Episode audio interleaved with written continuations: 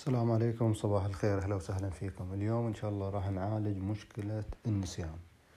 كثير من الناس اللي يبدأوا هذا السلك أو هذا الكارير باث أو خلينا نقول بكل بساطة اللي يبدأوا يتعلموا مهارات الإلقاء والتدريب يواجههم نوع أو عدة أنواع من النسيان. فإحنا كيف نقدر نتخلص من النسيان؟ أنا الآن في قاعة التدريب. أحيانا أكون مستعد فجأة لما أبدأ في الحديث مع الوقت كده أو أحيانا من البداية تبدأ على طول الأفكار تطير من راسي. فالسؤال هل أنا كنت مستعد كفاية أو ما أنا مستعد كفاية؟ الآن بغض النظر هل أنا كنت مستعد كفاية أو ما كنت مستعد كفاية كيف أقلل من حدوث هذه المشكلة عندي؟ أو كيف أقدر أتجاوزها لما تحصل عندي في قاعة التدريب؟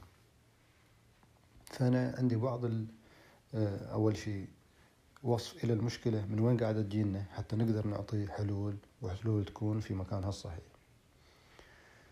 طبعا حسب بعض الدراسات تقول أن أكثر من خمسة وتسعين في المية من شخصيتنا تنبني في السنوات الخمس الأولى. ودراسة ثانية تقول أن النسيان مرتبط ارتباط جذري بالمشاعر. فأنا إذا كنت مستعد كفاية ومعد المحتوى التدريبي اللي بقدمه وفجأة لقيت إن أنا قاعد أتناساه وأنساه فمعناها قد يكون إن المشكلة عندي جاية من مشكلة التخوف أو الارتباك أو المشاعر. فأنا زي ما قلنا في البداية نبغى نعرف الجذر جذر المشكلة هل هو جذر داخلي من عندي أو هو لا عدم استعداد؟ فنفترض إنه المشكلة إن أنا استعديت ولكن لازلت قاعد أنسى. زي الطلاب اللي مثلا يذاكر يذاكر يذاكر يذاكر وحافظ وفاهم وعارف وكل شيء تمام. يدخل قاعة الاختبار ما يتذكر ولا شيء. يطلع من قاعة الاختبار الأسئلة تجيله على طول ما شوف الإجابات تجي. فهذا الارتباك أو التخوف شيء داخلي. فأنا لازم أعالج الأمر الداخلي حتى المعلومة تنساق وتتسلسل وتطلع عندي بكل أريحية. زين الآن أنا بالغ رجال أو مرأة كبيرة.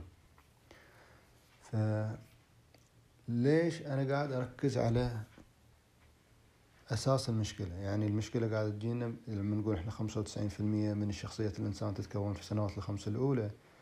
أحيانا هذه السنوات الخمس الأولى تستمر ويانا إلى نهاية عمرنا. الطفل بطبيعة الحال مزعج جدا. ليش؟ لأن عنده الكرياسيتي. يبغى يتعلم يبغى يعرف يبغى فتلاقي في حركة دائمة مستمرة. يبغى يعرف يبغى يكتشف حب الاستكشاف حب الاطلاع يدور يبحث. فيصير مزعج بالنسبة إلى سواء كان أهله أو بالتحديد أبوه وأمه. خاصة لما يكون اثنين ثلاثة في البيت خلاص الآباء أو خلينا نقول الاباء والامهات أقصد والامهات اقصد ما يقدروا يرتاحوا من كثر الحركة اللي الطفل هذا قاعد يحاول يتعرف على العالم من حوله فيها. فوش يصير؟ يصير مزعج جدا مزعج. فالأم الابو يحاولوا يخففوا من هالإزعاج لأن ما يقدروا يجاروا هذا الطفل في كثرة تساؤلاته وفي الحركة والتجارب اللي يسويها. فالأم إذا كانت تنظف البيت تحتاج في الأسبوع مرة. مع الأطفال يمكن تحتاج تنظف ممكن ثلاث أربع مرات في اليوم. إذا كانت تغسل الثياب كل يومين ثلاثة مع الأطفال يمكن تحتاج كل يوم خاصة في السن الخمس سنوات الأولية. إذا كانت مثلا ترتب الأمور كل كم يوم لا مع الأطفال يا شوي مطلعين المواعين من الكبت يا شوي يجربوا الثياب وش فيهم يا يحاول يتعرفوا يعني ما أبغى أكثر زايد في هالموضوع لأن هذا موضوع واضح. فحركة الطفل هذه تخلي الأم بطريقة أخرى تحاول تخفف من حدتها. فوش تسوي؟ تحاول يا تضربه يا تستحرق عليه أو يعني تغضب عليه أقصد بالعامي.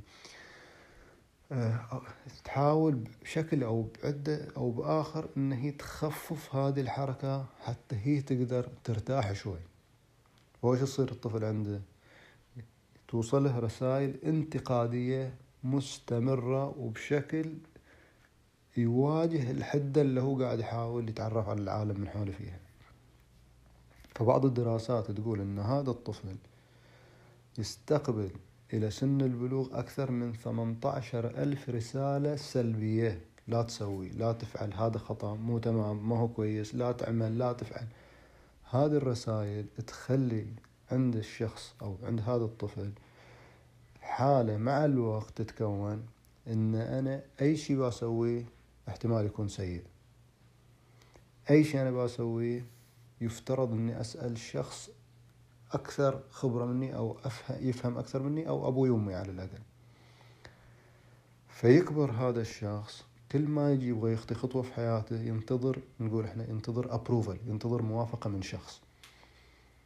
ليش؟ لأنه يعرف أن أكثر من 18 ألف مرة قال إليه هذا خطأ وهذا مو صحيح ولا تسوي ولا تفعل. الآن أنا مو بصدد مناقشة وش الحلول البديلة لهذا الطفل لأن موضوعنا ما نتكلم عن الأطفال في متخصصين يتكلموا عن الأطفال وكيف يغيروا هذه الرسائل من شكل سلبي إلى شكل إيجابي. وكيف أن هذا الطفل يوجهه إلى طريقة الكرياسيتي حقه أو الشغف يوجهه بطريقة مختلفة بحيث أنه ما يكون في هذه الرسائل أو يخففوها إلى الحد الأدنى. عموما مو هذا موضوعنا موضوعنا إحنا الآن نتكلم أنا شخص بالغ أو أنا امرأة بالغة والآن عمري ثلاثين عمري أربعة وعشرين عمري خمسة وأربعين فأنا خلاص يوم كنت صغير ما أتذكر وش اللي صار وياي.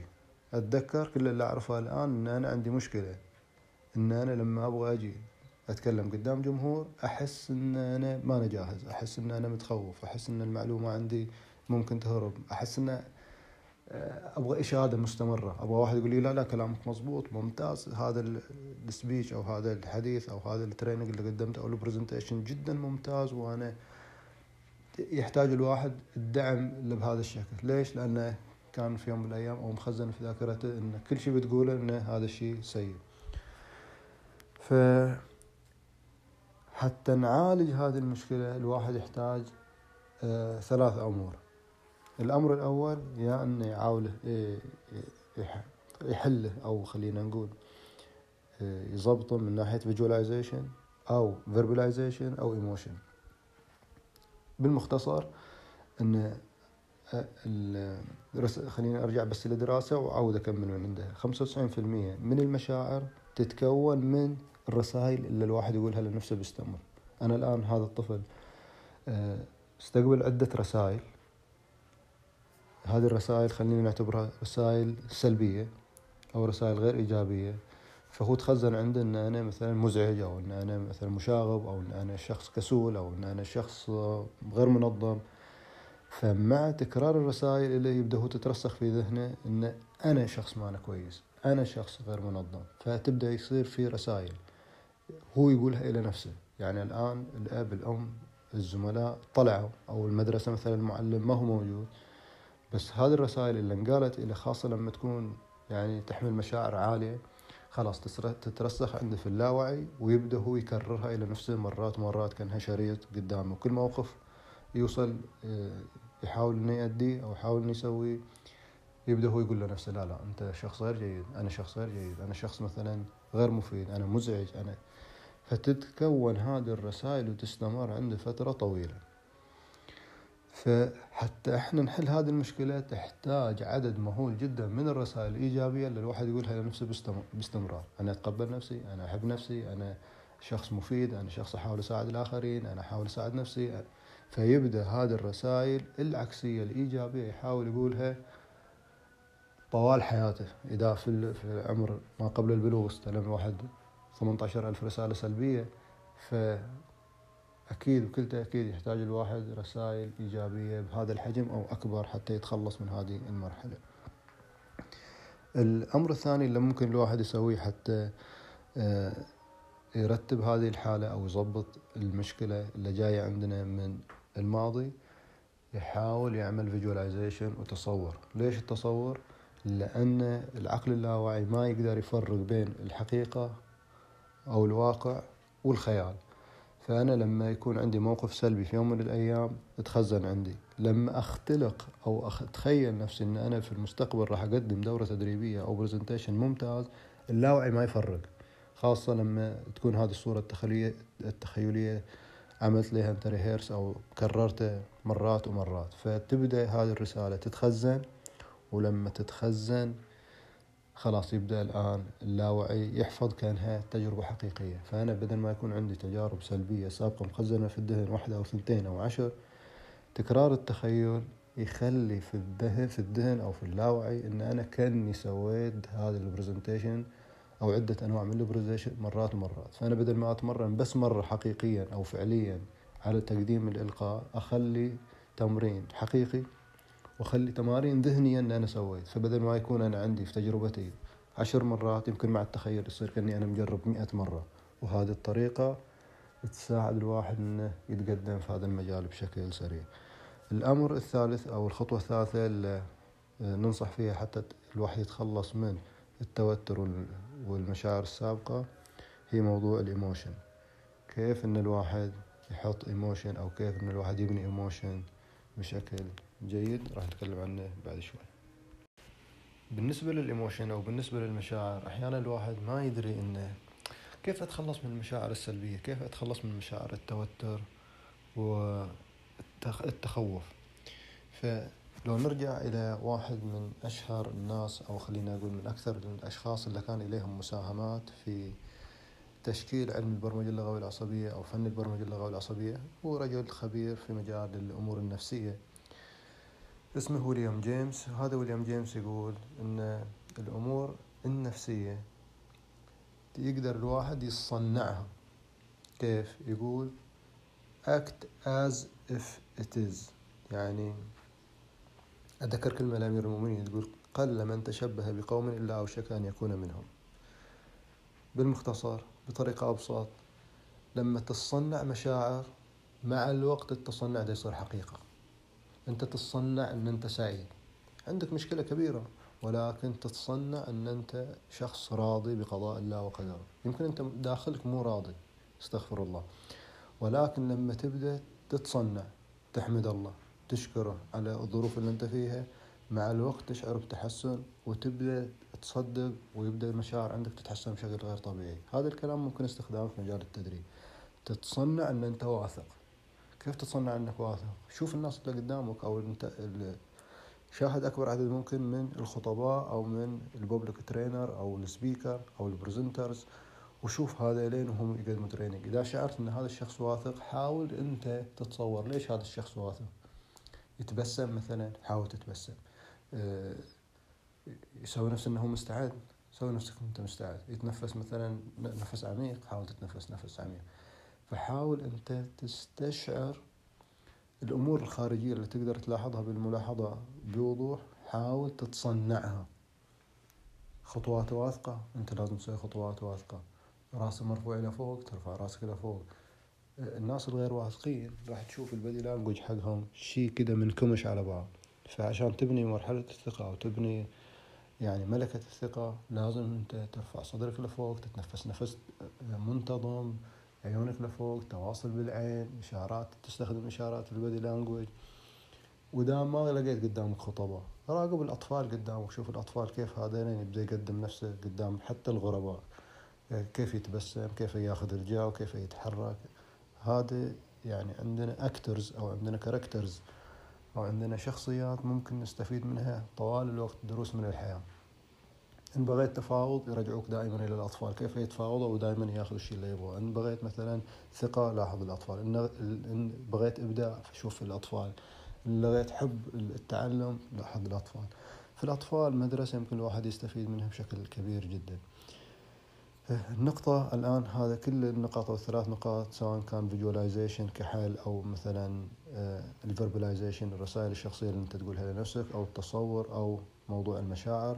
كحلول لكن هذه استعدادات داخلية نفسية. الآن نتكلم إحنا قد يكون مشكلة الشخص اللي بدينا إياه في البداية إنه هو ينسى ال presentation يمكن ما عنده هذه المشكلة. يمكن أساسا مشكلته ما استعد أصلا.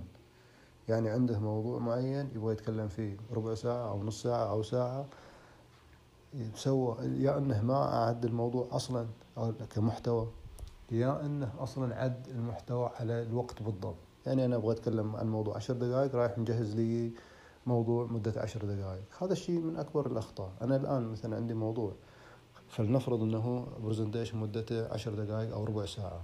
ما أستعد أنا إلى كأني أبغى أقدم ربع ساعة. أستعد كأني أبغى أقدم 45 دقيقة ثلاثة أضعاف الوقت. عندي برنامج تدريبي مدته ثلاثة أيام. مفروض أنا مجهز برنامج تدريبي مدته أسبوع.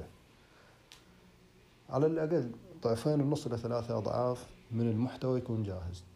طيب المحتوى صغير عندي كيف أسوي أنا؟ وش الإضافات اللي ممكن أضيفها؟ كل نقطة أساسا آه، الواحد المفروض يكون عنده رسالة يبغى يقدمها. يعني مثلا إحنا نتكلم الحين عن مشكلة النسيان. أنت المفروض يكون في مشكلة معينة يواجه تواجه الجمهور وأنت عندك الحل فتبغى تقدم الحل. فالمشكلة بدل ما تعرضها بطريقة واحدة تجهز كيف أنا أقدر أعرضها بثلاث أربع خمس طرق. آه، فهذا بالنسبة للمشكله المشكلة بعدين الحلول أنت تبغى تقدم حلول. الحلول طيب الآن الحلول خلينا أقول ثلاثة أو أربع نقاط أو خمس نقاط. كل نقطة من هذه النقاط أنت الآن لما تقول الحل مثلا إيموشن زي إحنا زي ما تكلمنا الحين. أو لما تعطي أي حل معين فهذا الحل أنت ليش تعتقد إن هذا الحل صحيح؟ هنا الناس صنفين. من ناحية الذاكرة كتصنيف ذاكرة. يا أن الناس يعتمدوا على القصص. هذين الناس اللي قاعد يشتغل عندهم الفص الدماغ الأيمن. يبغوا قصص يبغوا صور يبغوا مشاعر يبغوا كوميونيكيشن أو تواصل يبغوا مثلا تدريبات خلينا نقول أو حلقات نقاشية يبغوا يسألوا ويستفسروا سؤال جواب. فلابد أن إحنا نجهز المحتوى إليهم كان بهذه الطريقة. يعني أكون أنا مجهز قصتين أو ثلاث قصص إلى كل آه، نقطة أن أنا أبغى أذكرها.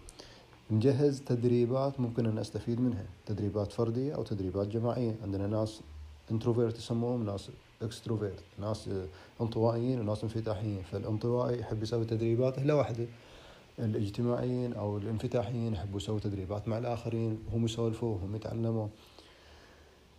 زين آه، فالناس اللي آه، فصهم الدماغ يشتغل هذه الطريقة اللي ممكن الواحد يوصل إليهم أو يتواصل وياهم طيب الناس اللي يشتغل عندهم فص الدماغ الأيسر. فص الدماغ الأيسر يحب يتعلم بالمنطق بالرياضيات بالأرقام بالإحصائيات بالدراسات. فأنا إذا قدرت موضوعي أجهزه بطريقة أقدر أحصل إحصائيات أو دراسات أو معلومات علمية مؤكدة موثقة تفيد في هذا الجانب فأنت راح تقدر توصل إلى هذين المستمعين من الجمهور بشكل بسيط وبشكل هم يحبوه. فكل موضوع أو كل محتوى أو كل نقطة إذا أنت بتتكلم فيها في وقت X فأنت لازم تجهز محتوى ثلاثة X ثلاثة أضعاف على الأقل. ليش؟ لأن لو نسيت شيء تقدر أنت تتفادى وتواصل وما حد يقدر يشعر أصلا أن أنت نسيت أو شيء من هالكلام. نقطة أخيرة في الاستعداد. وبسيطة جدا أن أنت عشان ما تنسى في تسلسل معين إذا صار عندك موجود في الدماغ فبصعوبة تقدر تنساه. وهو أنت عندك مشكلة تبغى تعرض المشكلة وليش هذه المشكلة أنت تبغى توجد لها حل؟ النقطة الثانية ما هي الحلول المقترحة؟ النقطة الثالثة تعود يسموه رابب أو أن أنت الخلاصة الموضوع بطريقة حتى هم يقدروا يستخدموه. فهذه الثلاث الطرق أو الثلاث الخطوات تماتيك أنت بشكل لا إرادي خلينا أقول. أي موضوع تبغى تتكلم عنه ما تحتاج تحفظ أصلا لأن إذا الشخص يقول أنا أنسى لأن ما أنا قادر أتذكر الجمل أو ما أنا قادر أتذكر الكلمات فهذا قاعد يحفظ كأنه يحفظ قرآن. وإحنا في التواصل بيننا وبين بعض ما نحفظ بهذه الطريقة ما نقدم معلومة محفوظة لأن المعلومة المحفوظة أصلا حتى لو أنت حافظ قطعة مثلا من كتاب وقاعد تقولها للناس أصلا ما حد يبغى يسمعك. فإن شاء الله تكون هذه الخلاصة بسيطة إن شاء الله تكون وصلت الفكرة وكيف الواحد ممكن يتخلص من النسيان ويرتب نفسه ويتقدم في هذا المجال. وتحياتي في أمان الله.